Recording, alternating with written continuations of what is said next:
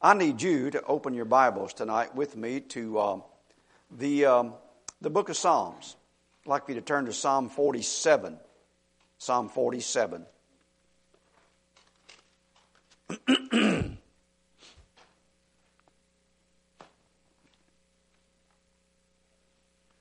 While you're turning there, I'm going to read you a couple of verses that you are familiar with in the New Testament.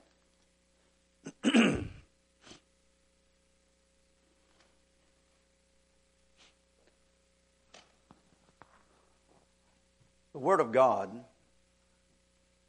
tells us that there is something about the heart and mind of the Holy Spirit that when He begins to work in the heart of an individual, there are some things that begin to, to change, of course, and then there's some things that are evident in a person's life. For example, the Bible says, talking about being filled with the Spirit, the Spirit of God loves singing. He loves songs. Last week I spoke to you about praise. This morning I spoke to you about praying. And tonight I'd like to talk to you about your singing. Not your ability to sing, but whether or not you have a song in your heart and whether or not you are engaging and singing unto the Lord. I'm going to teach you something about this tonight. And I pray you receive it. He says in Ephesians 5 that you should speak to yourselves in psalms and hymns and spiritual songs, singing, singing, and making melody in your heart to the Lord. And then he emphasizes this again over the book of Colossians. He says, Let the word of Christ dwell in you richly in all wisdom, teaching and admonishing one another in psalms and hymns and spiritual songs, singing with grace in your hearts to the Lord. Now turn with me to Psalm 47. Look with me here in verse 6 and verse number 7. The Word of God says, Sing praises to God. Sing praises. And in case you didn't get that, Sing praises unto our King. In case you didn't get that. Sing praises. Verse 7 For God is the King of all the earth. In case you missed it, the first verse, sing your praises with understanding. Do you remember when Paul and Silas were, were beaten severely and cast into a jail cell? And uh, at midnight, the Bible says that the prisoners could hear them. And it says that at midnight, Paul and Silas prayed and sang. They prayed and then they sang praises unto God, loud enough for the prisoners to hear them. Do you remember when the Lord Jesus Christ had his final supper with his men? And when he had told them basically what he was. Um, what the, what, what the elements of the Lord's Supper represented, the, the body that was about to be given, and the blood that was about to be shed when they were through with that meal. The Lord Jesus Christ thought it was important that they sing a song together before he left them.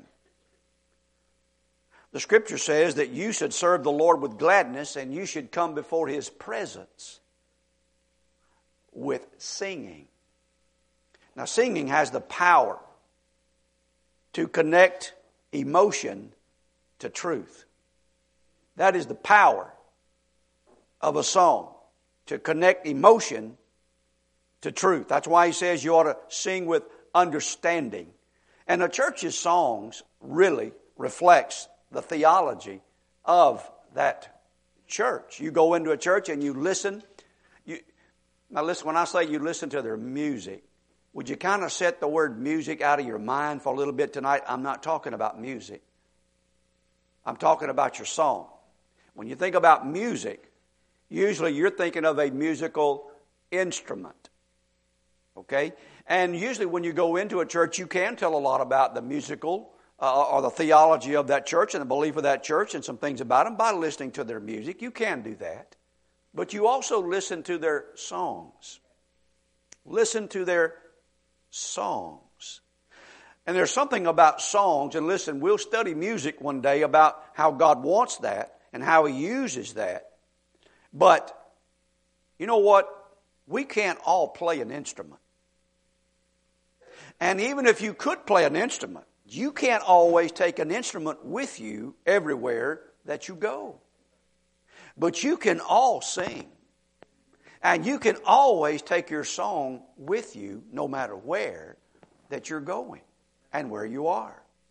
And so the scriptures teach us very much about some of the most important books you're going to have in your life is going to be your Bible. That's the H I M book. And your hymn book, your song book. Because you see, it used to be that songs, uh, people who wrote a lot of songs, you know, in the in history. Uh, for example, do you know how many Solomon wrote? Anybody know how many songs Solomon wrote? Anybody? Anybody want to take a guess?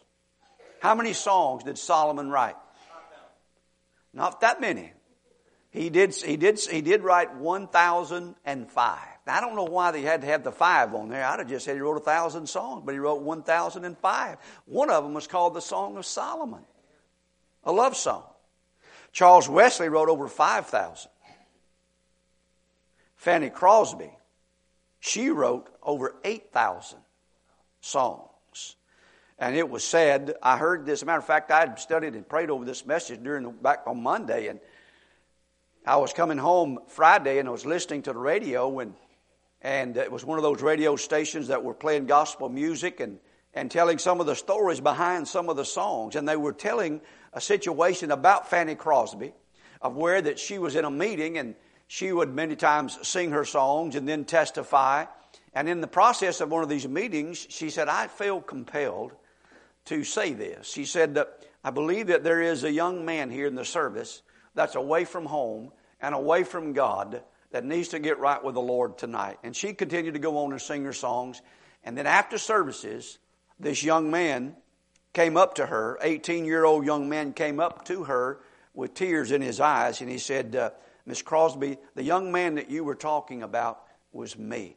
And I need to get right with God, and I'm going to, and I'm going back home. Now, when that was over with, she went back to her room and she added a stanza uh, to one of her songs that we sing here in our assembly. And uh, she wrote down these words Down in the human heart, crushed by the tempter, feelings lie buried, grace can restore. Touched by a loving heart, wakened by kindness, chords that are broken will vibrate once more. Rescue the perishing. Care for the dying. For Jesus is merciful and Jesus will save. Now that's an amazing thing how that God uses these folks uh, to write things that have happened. But here's the thing about it: you can you can you can carry these songs with you everywhere that you go. You know, did you know that in your Bible that it is mentioned for you to sing over 400 times? And 50 of those times are not suggestions. They are commandments that you are to sing. You're to sing. It's important. I'm trying to teach you now the last few services, especially the last couple of Sunday nights, some things that God likes.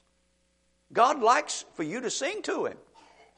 You say, well, Brother Roger, nobody else likes to hear me sing. It doesn't matter. It's not about your ability, it's about your participation.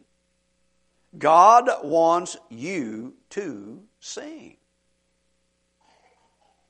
You know something about songs? It helps you to remember.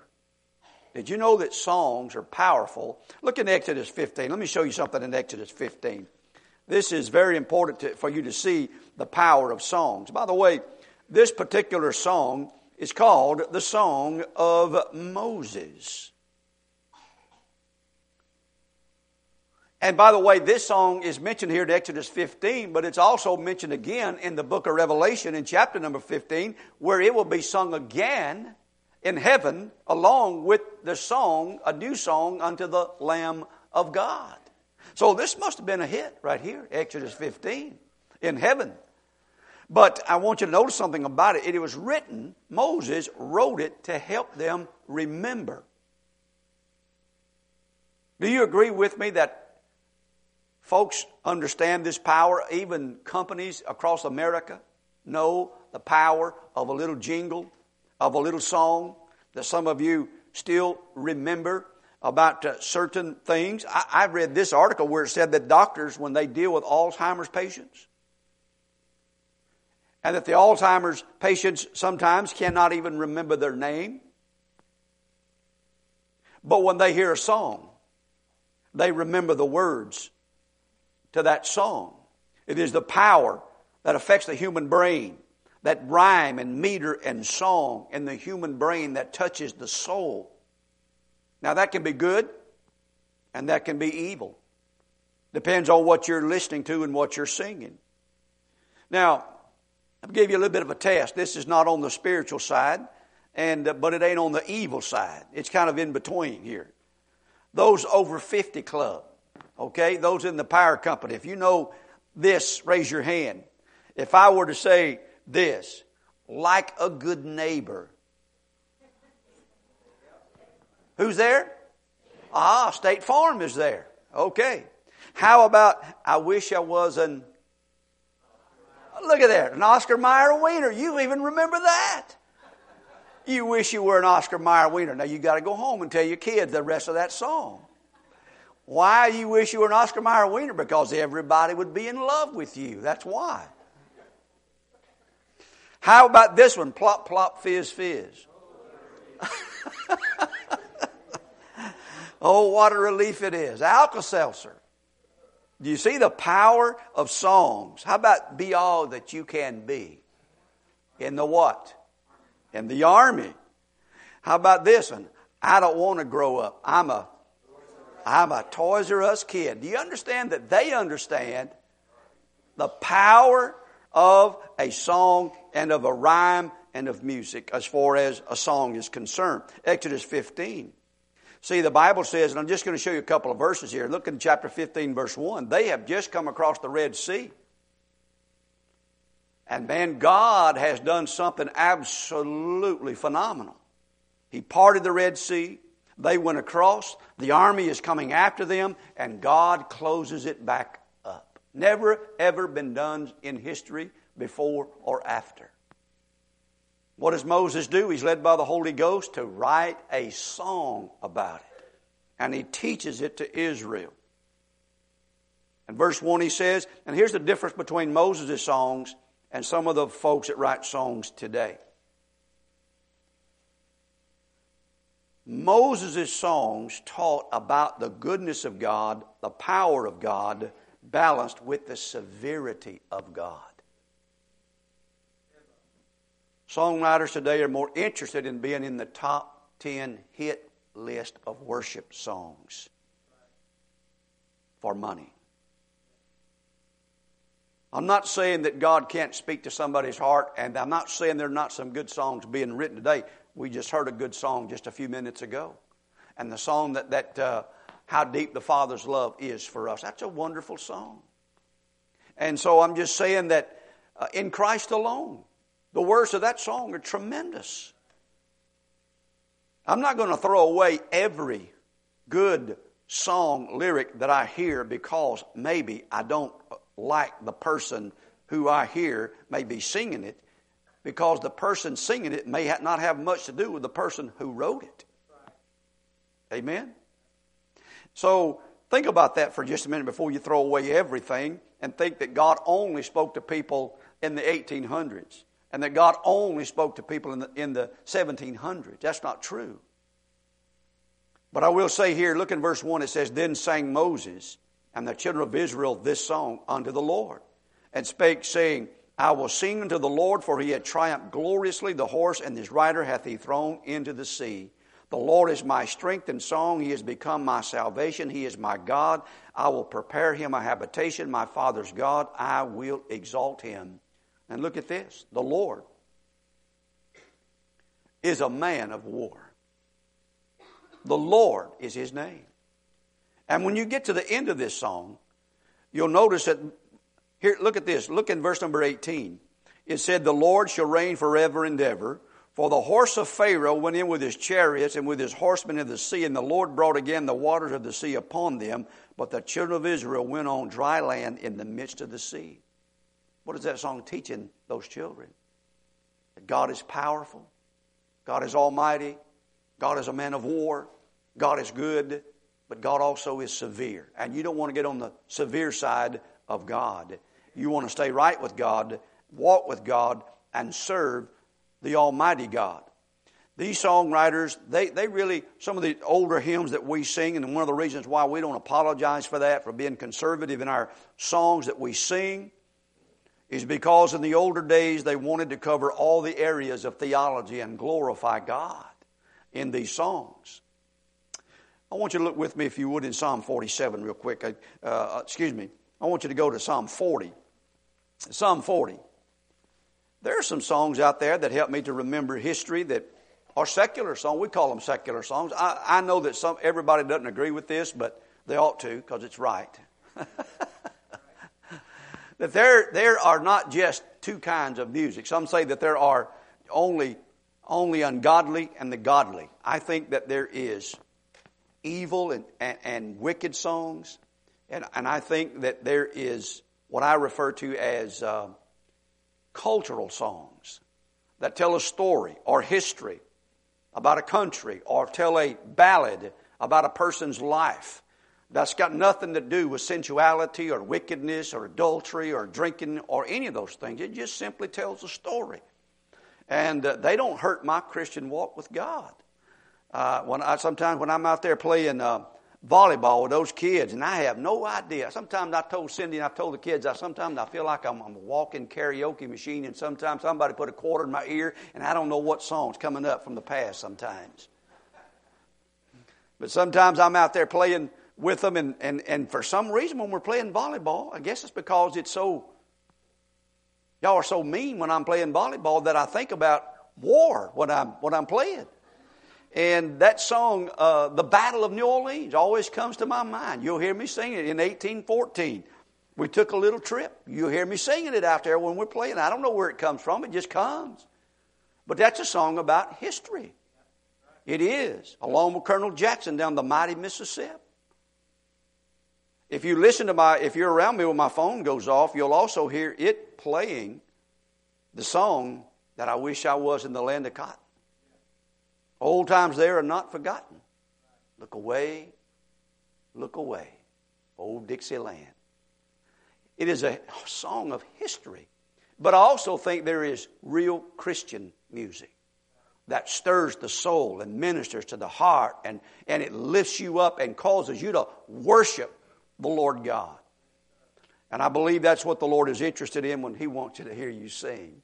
Amen. I believe that's what He's interested in. You'll notice when you read through the book of Psalm, look in Psalm 40. Look in Psalm 40, if you would, with me, please. Psalm 40. Look at this. When you read through the book of Psalms, you know what you're reading through? You're reading through a songbook. A songbook.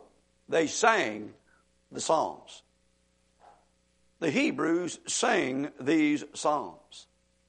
Some of the Psalms that you sing, if you sing all of them, tell a sad story. Some of them are about confessions of failure and restoration, like Psalm 51, when David is admitting to God that he had sinned against him, and he's asking God to cleanse him and to forgive him. And he said, And Lord, if you'll restore to me the joy of my salvation, he said, I'll teach sinners and I'll sing about your Lord, and your goodness and your mercy. David wrote a lot of songs about his personal experiences.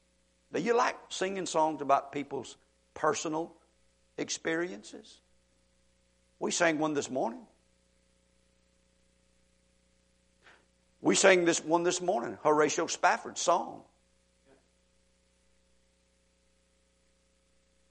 When he had lost his family in a storm on the sea, when he was taken back across those waters, he wrote that stanza, When peace like a river. Hmm? Remember that song we sang this morning? It is well with my soul. That's a personal experience that caused him and motivated him to write that song. We sang another personal testimony tonight by Brother Newton on Amazing Grace. How sweet the sound that saved a wretch like me. So these songs are personal experiences. I want you to look in Psalm 40. Look what he says here. In verse number one, he says, I waited patiently for the Lord, and he inclined unto me and heard my cry. He brought me up also out of the horrible pit, out of the miry clay, and set my feet upon a rock and established my goings. Verse 3 says, And he hath put a new song in my mouth, even praise unto our God. Many shall see it and fear and shall trust in the Lord. The songs that we sing should reflect something. Do you ever sometimes just go down the road, or maybe you're in a situation and a song comes to your heart, your mind? Have you ever noticed that when you start singing a hymn, somebody around you, another believer, usually winds up joining in with you on that song? If I'm around Matthew Elsie and I'm singing a song, he always finishes the stanza for me. He don't give me the chance. He doesn't just join in with me, he takes over and pushes me to the side and said, I sound better than you, I'll just finish it for you. But I enjoy singing with him about him. And I'm saying that, you know, occasionally when you're out and about doing some things, maybe looking at the horizon, looking at the stars, does the song, How Great Thou Art, ever come to your mind? And do you sing it unto the Lord? You ought to. God likes this. Do you understand? I'm trying to tell you again. God likes to hear you sing. It doesn't matter what anybody else thinks about your singing. God is interested in you lifting up your voice to Him and saying something like, Oh Lord my God, when I in awesome wonder Consider all the worlds thy hands have made. I see the stars. I hear the rolling thunder, the power throughout the universe displayed. He said, Then sings my soul. And God wants to see that from you. He wants to hear that from you, not just in the assembly, but when you are alone and when you're going down the road We have many songs in our hymn book. We have over 700. We really only touch the surface of them, some of them because we, we're not familiar with them. But maybe we should become familiar with more of those songs in our heart. And there are times when, seriously, my heart is burdened. We sang a song this morning at the end of the service I must tell Jesus. When my heart is hurting sometimes, that song comes to my heart. And it tells me I must tell Jesus, I cannot bear these burdens alone. And that song admonishes me to go to the Lord and to pour my heart out to God. And sometimes when I'm having a gloomy day, the Lord reminds me of that song that we sing. If there's ever a song in our hymn book that actually tells the whole life story of Jesus Christ and the gospel, it is the song One day. And in that chorus, it says, living, he loved me. Dying, he saved me. And buried, he carried my sins far away. Rising, he justified freely forever. One day, he's coming. O glorious day. That song helps me to get out sometimes of my gloom. Some of these writers, they, they really had it right.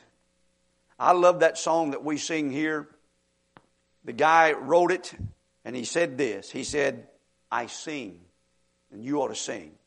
I sing the mighty power of God that made the mountains rise, that spread the flowing seas abroad and built the lofty skies. I sing the wisdom that ordained the sun to rule the day. The moon shines full at his command, and all the stars obey. The young man that just graduated from college now has a job as a banker texted me last night from Mississippi. He said, Brother Roger, when you see all that's going on in the world, he said, How do you not get down about it and get discouraged about it? I texted him back and I said, Brother, I said, in my heart, I believe God is ultimately in control and on his throne. And I do my very best to keep my eyes upon him. And I cannot change everything that's going on in this world, but I can do my very best to stay in the will of God. And when I stay in the will of God, He gives me peace and He gives me joy in spite of what's going on. I said, keep your eyes on Him. And songs like this remind me. I sing the goodness of the Lord that filled the earth with food. He formed the creatures with His word and then pronounce them good. Lord, how thy wonders are displayed wherever I turn my eye. And if I survey the ground I tread or gaze upon the sky. I see God. I see His blessings and not just the devil's problems that He stirred up in this land. How about you? Do you have a song? Well, let's close with a couple of th- Psalms I want to show you here that I think the Lord would like me to remind you of. Would you turn over in the book of Psalms with me? Look in, look in Psalm 90. I believe it's in Psalm 95. I believe it is. I failed to write them down, so I'm guessing right now, but I think that's where it is. Does God want you to sing? Well, look in Psalm 90. I believe it's in 95. Look what it says in verse 1. He says, Oh, come, let us sing unto the Lord, and let's make a joyful noise to the rock of our salvation. Look in Psalm 96 and verse 1. Oh, sing unto the Lord a new song, sing unto the Lord all the earth. Sing unto the Lord, bless his name, show forth his salvation from day to day. God wants me to sing. Look at Psalm 98, verse 1. David said, Oh, sing unto the Lord a new song, for he hath done marvelous things. Look in Psalm 100, verse 1. Make a joyful noise unto the Lord, all ye lands. Serve the Lord with gladness. Come before his presence with singing. God wants me to sing. To sing. He wants me to have a song upon my heart. I want to encourage you, by the grace of God, to not only pray and not only praise Him and testify of His goodness, but I want you to start singing to Him. He said, Brother Roger, you're asking me to do a lot of changes in my life. I'm asking you to do something that pleases God. If you need to get out on the backside of your 40 acres and practice, do it. If you need to get in the shower, close the bathroom door, and turn the water high as you can get it, practice. If you need to get in the car, close the windows up and the doors, and nobody's around you, let her rip. I mean, sing from your heart unto God, and God looks down and says, Did y'all hear that? And the angels might say, Lord, did you hear how bad that was? And the Lord says, I didn't hear how bad that was. I heard how sweet that was.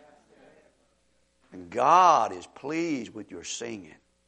Do you understand? The Lord is pleased with your singing. Now, I want you to, uh, Brother Jason, come up here just a moment. I'm going to ask Cindy if you would, Faith if you would. Let's sing tonight before we go. I want you to turn to page 309. I don't want you to sing with me. Unto the Lord. And uh, I want you to pick you out a, a favorite hymn and learn that song. When the Bible says making melody, singing a new song, uh, Cindy gets on to me all the time because I do my best to try to remember some of these songs and I mess them up and I make up my own words. But I'm making melody unto the Lord. I am.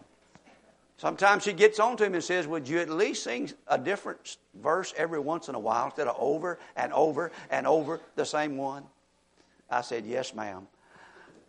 But I also tell her from time to time, I'm not singing to you, I'm singing to the Lord.